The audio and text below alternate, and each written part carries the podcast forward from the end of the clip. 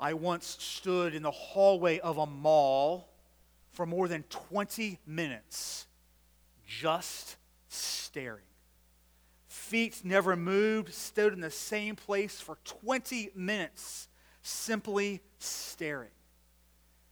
This was back circa 1991. For you young people, that was a different millennium. And my high school choir was, was performing at different churches and Christian schools in the mid Atlantic region. I remember we even stopped at a, at a church up here in Hershey. We were on a break from our tour and we stopped at a local mall where I was absolutely mem- mesmerized by a display in the hallway. I think it was probably my introduction to Magic Eye. You know, those amazing pieces of artwork that hide a picture behind a, a maze of wild colors and other chaotic designs. All my friends came by and they looked at it and they were like, Yeah, it's right there. It's so easy to see. And I was like, well, for those of us who actually have a brain, it's not that easy. Stupid magic eye. I still can't do those things. Sometimes life can be that way, can't it? How can we be so close, yet so far away? How can we not see what's right in front of us? That's the question that confronts us in our text this morning. Would you please turn in your copy of the scriptures to Romans chapter 9? It's the sixth book of the Christian New Testament. We're finishing up Romans 9 today as we work our way through the book of Romans that outlines for us the undeserved, the unmatched, and the unstoppable gospel of Jesus Christ. Paul uses chapters 9, 10, and 11 to give to us a defense of the gospel. And we read in chapters 9 through 11 about a tension between God's sovereignty and God's justice. We read about the promise to the nation of Israel and about God's plan for the gospel to go not just to the Jews, but also to the Gentiles. We've spent much time in chapter 9 considering, without apology, the sovereignty of God in the salvation of man. And all that continues to stand. But Paul shifts now in verse in verse 30 of chapter 9, and probably it could have been the chapter break there. Remember, the chapter and verse breaks aren't inspired. And we could have, it's kind of a new thought that carries us into chapter number 10. We'll consider the righteousness of God and the faith of humanity and how it all falls under the sovereign hand of God. Would you please follow along as I read from Romans chapter 9, beginning at verse 30? What shall we say then? that Gentiles who do not pursue righteousness have attained it. That is, a righteousness that is by faith, but that Israel, who pursued a law that would lead to righteousness, did not succeed in reaching that law. Why? Because they did not pursue it by faith, but as if it were based on works. They, Israel, have stumbled over the stumbling stone, as it is written Behold, I am laying in Zion a stone of stumbling and a rock of offense, and whoever believes in me in him will not be put to shame. One more time, verse 30. What shall we say then? That Gentiles who do not pursue righteousness have attained it. That is a righteousness that is by faith, but that Israel, God's special people, who pursued a law that would lead to righteousness, did not succeed in reaching that law. Why? Because they did not pursue it by faith, but as if it were based on works. They have stumbled over, the stumbling stone, as it is written, Behold, I am laying in Zion a stone of stumbling and a rock of offense, and whoever believes in him will not be put to shame. If you are not yet a Christian, these verses tell you the way to God. If you already are a Christian, these verses remind you of the glorious hope of God's righteousness and call you to respond with holy living because of or out of your gratitude in being clothed with God's righteousness. Attempts at producing our own righteousness are completely natural, but they are also completely inadequate. Paul wants us to understand that we can be so busy at being good that it's possible to walk right past Jesus. It's possible for all the wild colors and chaotic actions of religion to hide the message of faith in God's Son Jesus. You see, humanly generated righteousness is hollow and insufficient. But the righteousness that comes through faith in the but true righteousness comes through faith in the one who is righteousness.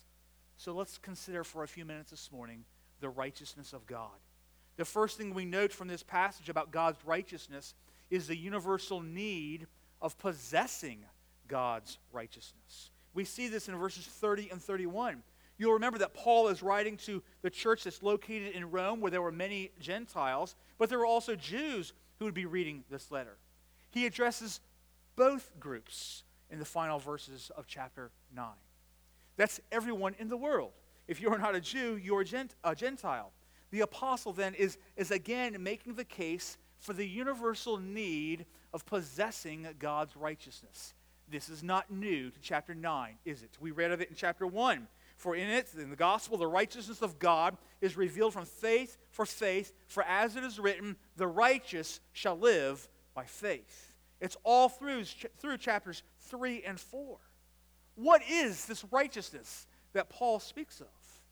God's righteousness is his perfection, it's forensic righteousness. It's talking about having a right standing before God. Well, why do we need God's righteousness? We need God's righteousness because God is perfectly pure and God is perfectly holy. And, and we must be that way. We must be holy. We must be righteous to be with God. So we need His righteousness. We don't have it naturally, do we? We have sin naturally. We need God's righteousness in order to be with Him for all of eternity. Friend, you must have God's righteousness to live forever. You must possess a righteousness that is, does not originally belong to you. Nobody will see God. Nobody will be reconciled to their Creator apart from being clothed with that Creator's righteousness. It's true for every single human being. Humanly generated righteousness is hollow, it's insufficient. But true righteousness comes through faith in the one who is righteousness. Paul teaches us about the universal need of possessing God's righteousness. But he doesn't stop there. He goes on and he tells us about the common misunderstanding about possessing God's righteousness. The Gentiles were pretty much clueless about the history of God's redemptive plan. They were oblivious to the Old Testament sacrificial system and the promised Messiah. And Paul tells us, and yet many Gentiles did, they were recipients of God's righteousness. Gentiles were not pursuing God's righteousness, but by God's grace, they found what they had not been looking for. Let's all be reminded this morning that none of us seek after God. None of us are righteous on our own. None of us does good. None of us naturally seeks God. None of us were looking for redemption. Rather, God came and got us. Friends, that is grace. God found us in our weakness. God found us when we were looking away from Him. But the Jews thought they were looking to Him. The Jews were pursuing a righteousness.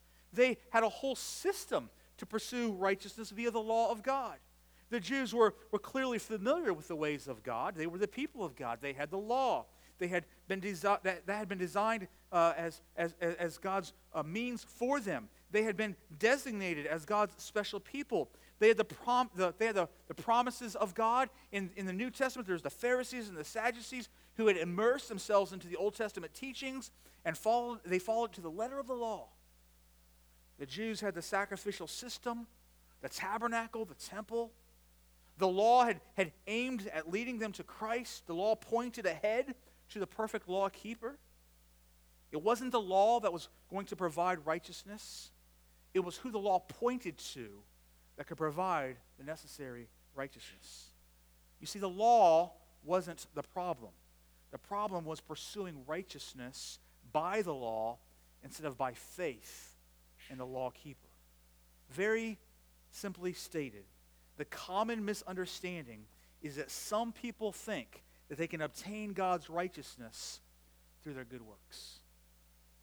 And ironically, it's often the people who are the closest, the most familiar with the ways of God, who have this misunderstanding. What do we read in John's Gospel, the first chapter? He came unto his own, and his own did not receive him.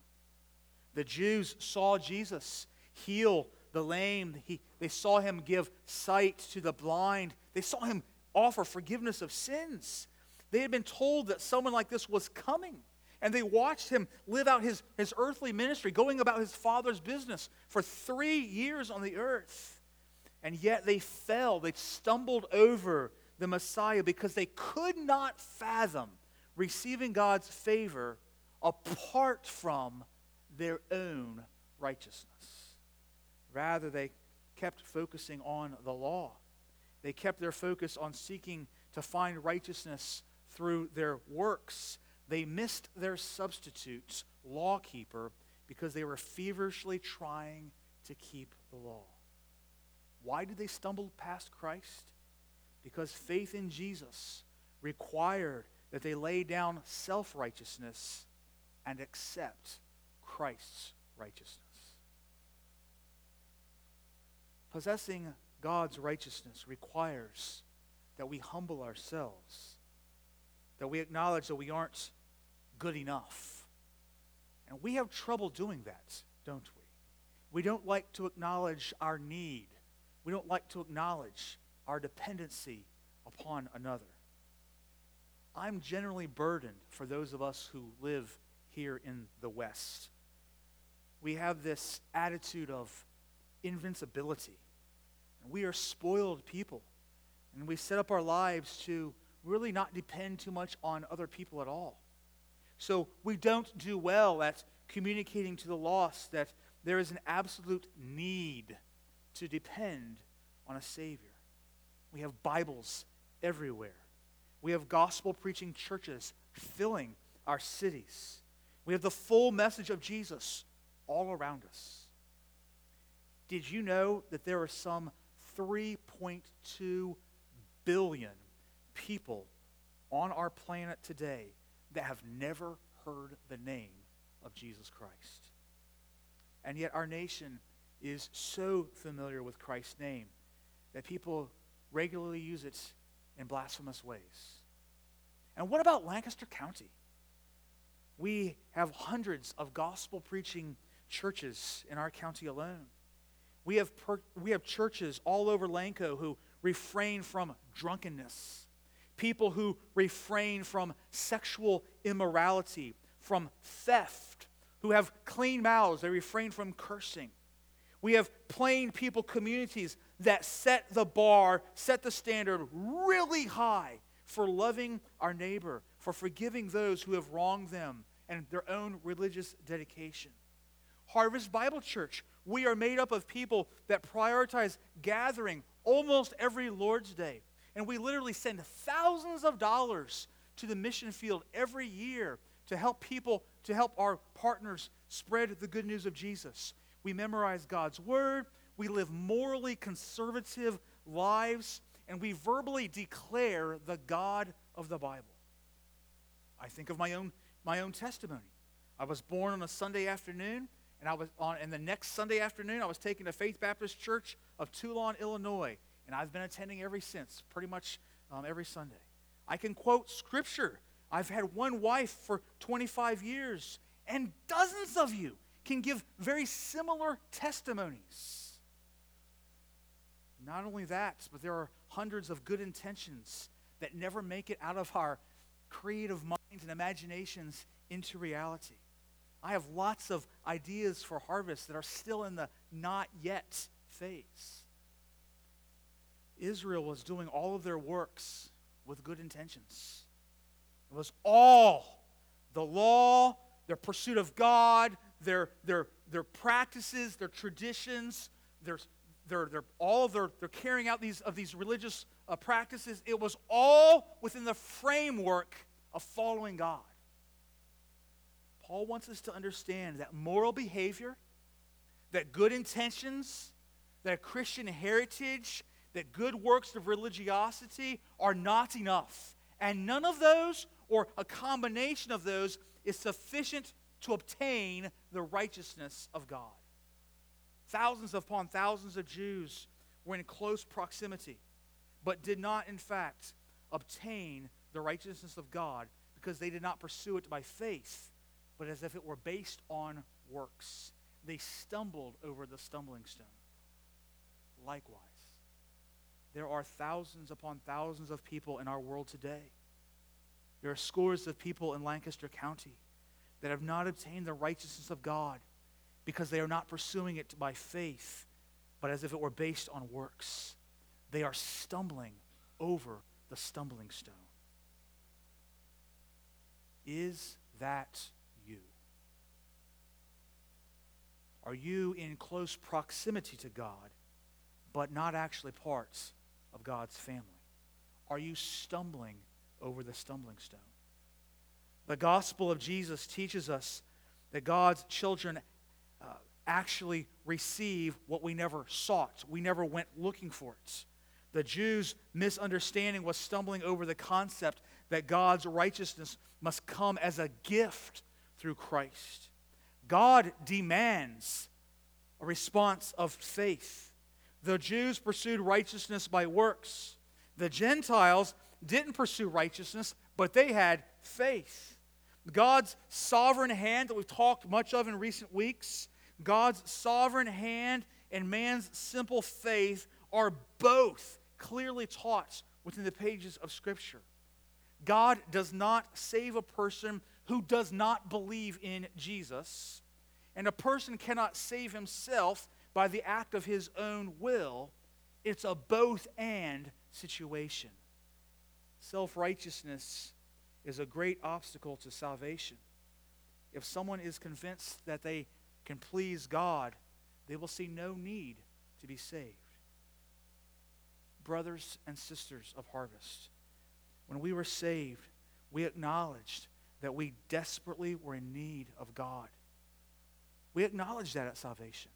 But do you ever, post salvation, are you ever tempted to live like you actually don't still need God? Do you catch yourself not being dependent upon the one who saved you?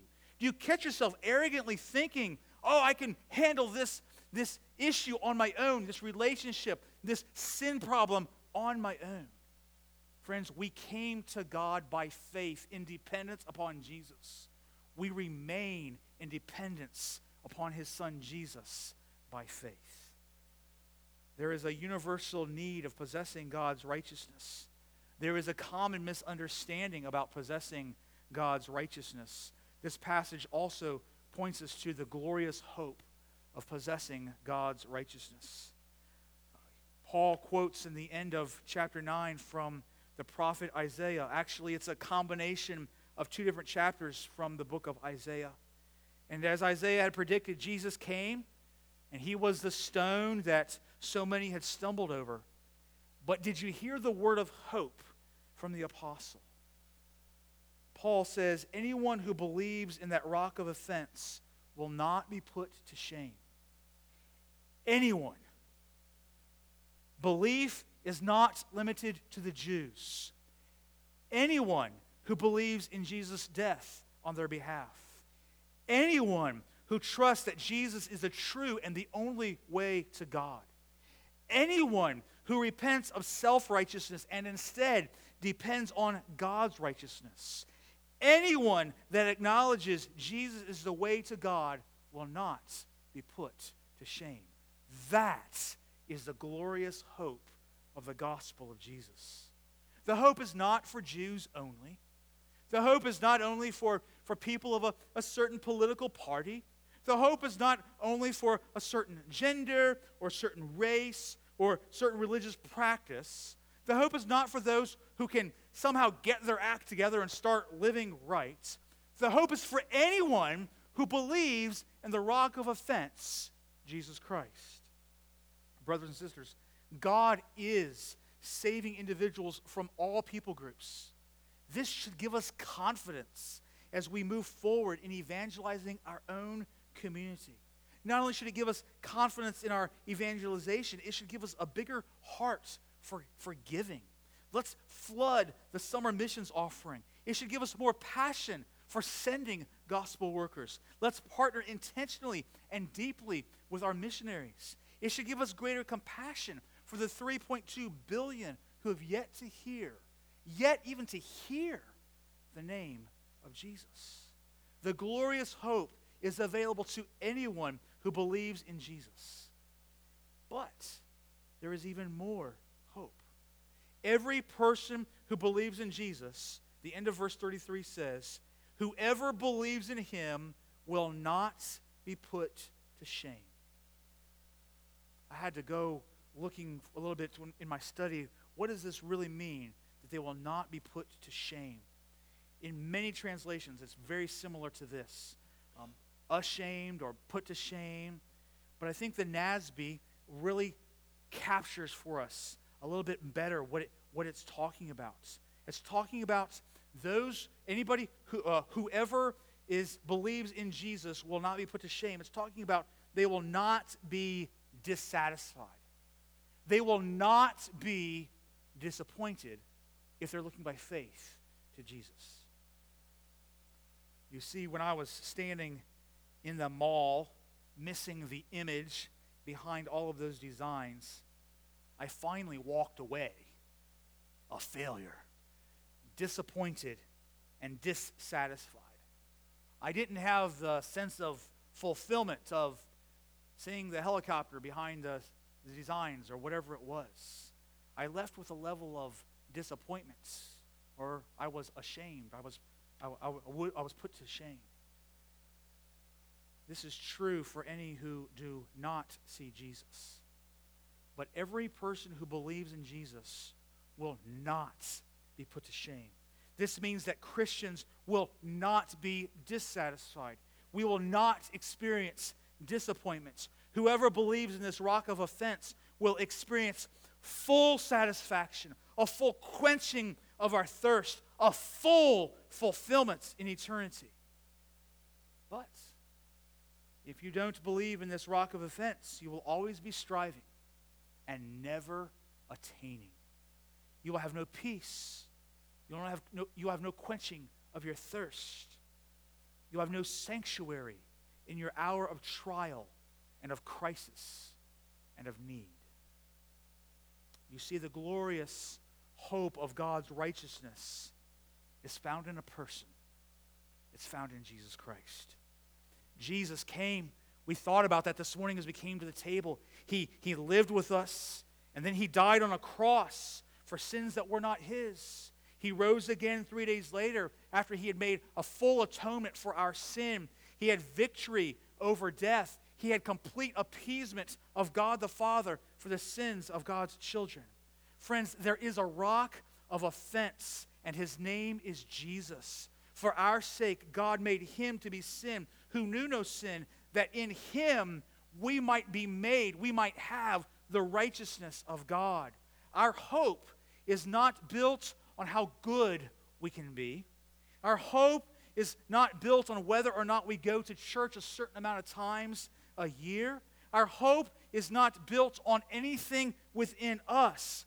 Our hope is, is built on nothing less than Jesus' blood and righteousness. Our hope is in the solid rock, Jesus Christ. Our hope is in the atonement that Christ has provided for our sins. Our hope is in the perfection of Jesus, the righteous one. Our hope is in the payment for our sins that Christ made on the cross. Our hope is in the miraculous resurrection of Jesus Christ three days later when his heart again began to beat and the blood started racing through his veins. Our hope is in the promise that when he comes at the sound of the trumpet, we will be found in him, dressed in his righteousness alone. We will be faultless at that point to stand before the throne of God. Our hope is not in our behavior. Our hope is not in our morals. Our hope is not in our Christian heritage or our good works. None of that gives us hope because all of that is dependent upon us. Make no mistake about it. Our hope is Jesus. He is the one that we lean on now and forevermore. This is the hope that we are called to communicate to our world. This is the hope that we have when life is peachy. And this is the hope that we have when trials come into our life. This is the hope that we possess in the throes of depression. This is the hope that we look to in the face of our own mortality. This is the hope that we will have when on that great day we stand before God as our judge and we are in need of righteousness that we don't naturally have. Our hope on that day is in Christ. When Christians stand before God, we will not point to the vileness of the attempts at our, our own righteousness. We will simply bend our knee before the one who is righteousness. And we will not be put to shame. We will not be disappointed. We will not be dissatisfied because the one who is the living water and the bread of life has fully satisfied all of our needs. We will not be put to shame on that great day because all of our hope is outside of us. All of our hope is invincible. All of our hope is realistic because all of our hope is in Jesus. The Bible doesn't teach if I work hard enough, I'll see God. The Bible doesn't teach if God if, if, if God is the one that saves us, then I don't need to respond to it with faith. The Bible teaches look away from self and look to Jesus in faith. John's gospel, the next verse from what I read earlier, he says, But to all who did receive him, who believed in his name, he gave the right to become the sons of God. We can agree with the psalmist.